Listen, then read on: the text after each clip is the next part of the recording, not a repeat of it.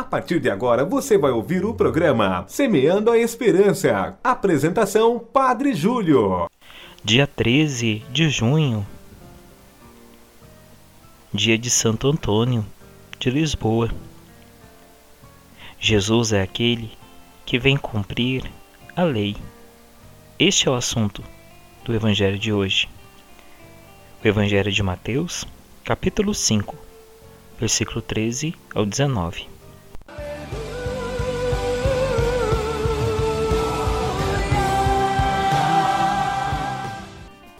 Naquele tempo disse Jesus a seus discípulos: Vós sois o sal da terra, mas se ele perder a força, com que há de salgar-se, não serve para mais nada, senão para ser lançado fora e pisado pelos homens.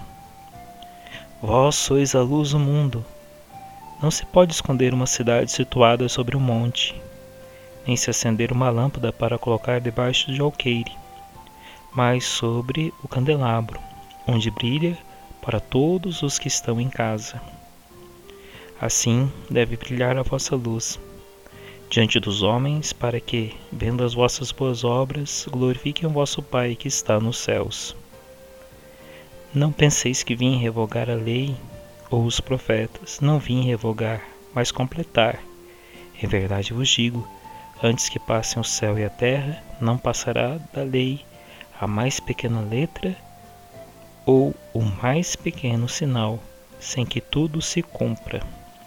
Portanto, se alguém transgredir um só destes mandamentos, por mais pequeno que sejam, e ensinar assim aos homens, será o menor no reino dos céus. Mas aquele que os praticar e ensinar será grande no reino dos céus.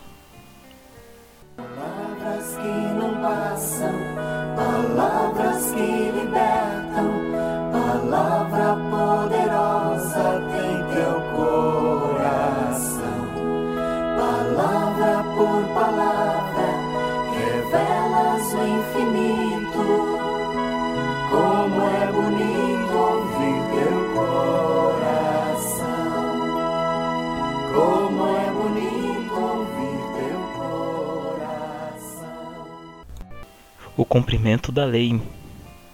A graça permaneceu velada no Antigo Testamento, mas, meu amigo, ela foi revelada no Evangelho de Cristo, quando chegaram os tempos sonhados e previstos por Deus para a revelação de Sua bondade.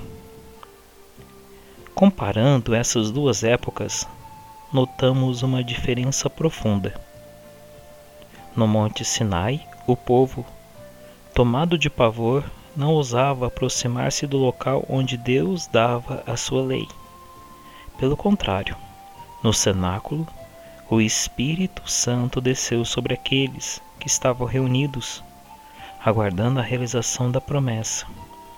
Ali, o dedo de Deus trabalhou em tábuas de pedra. No Novo Testamento, aqui, no coração de todos nós. A realização perfeita de toda a lei, meu irmão, é o amor.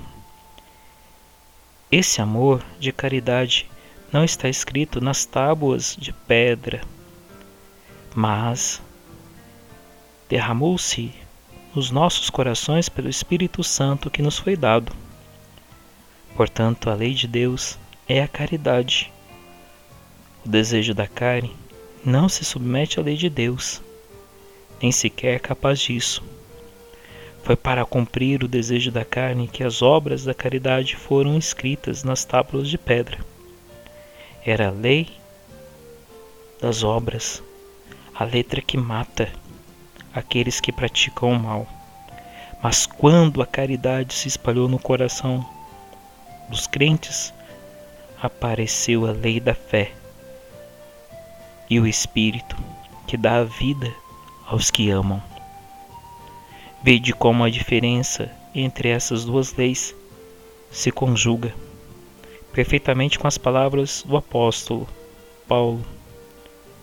É evidente que sois uma carta de Cristo confiada ao nosso ministério, escrita não com tinta, mas com o Espírito do Deus vivo, não em tábuas de pedra, mas em tábuas de carne, que são os vossos corações.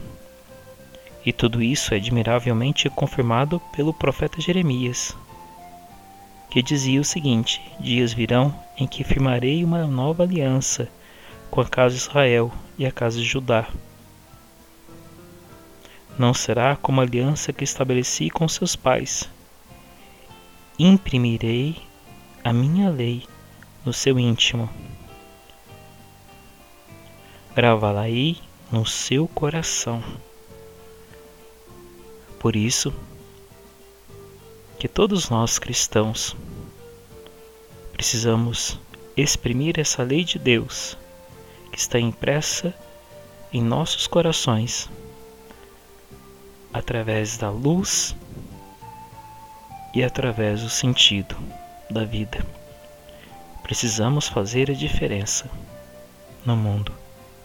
Por isso que Jesus afirmava: Vós sois o sal da terra e a luz do mundo.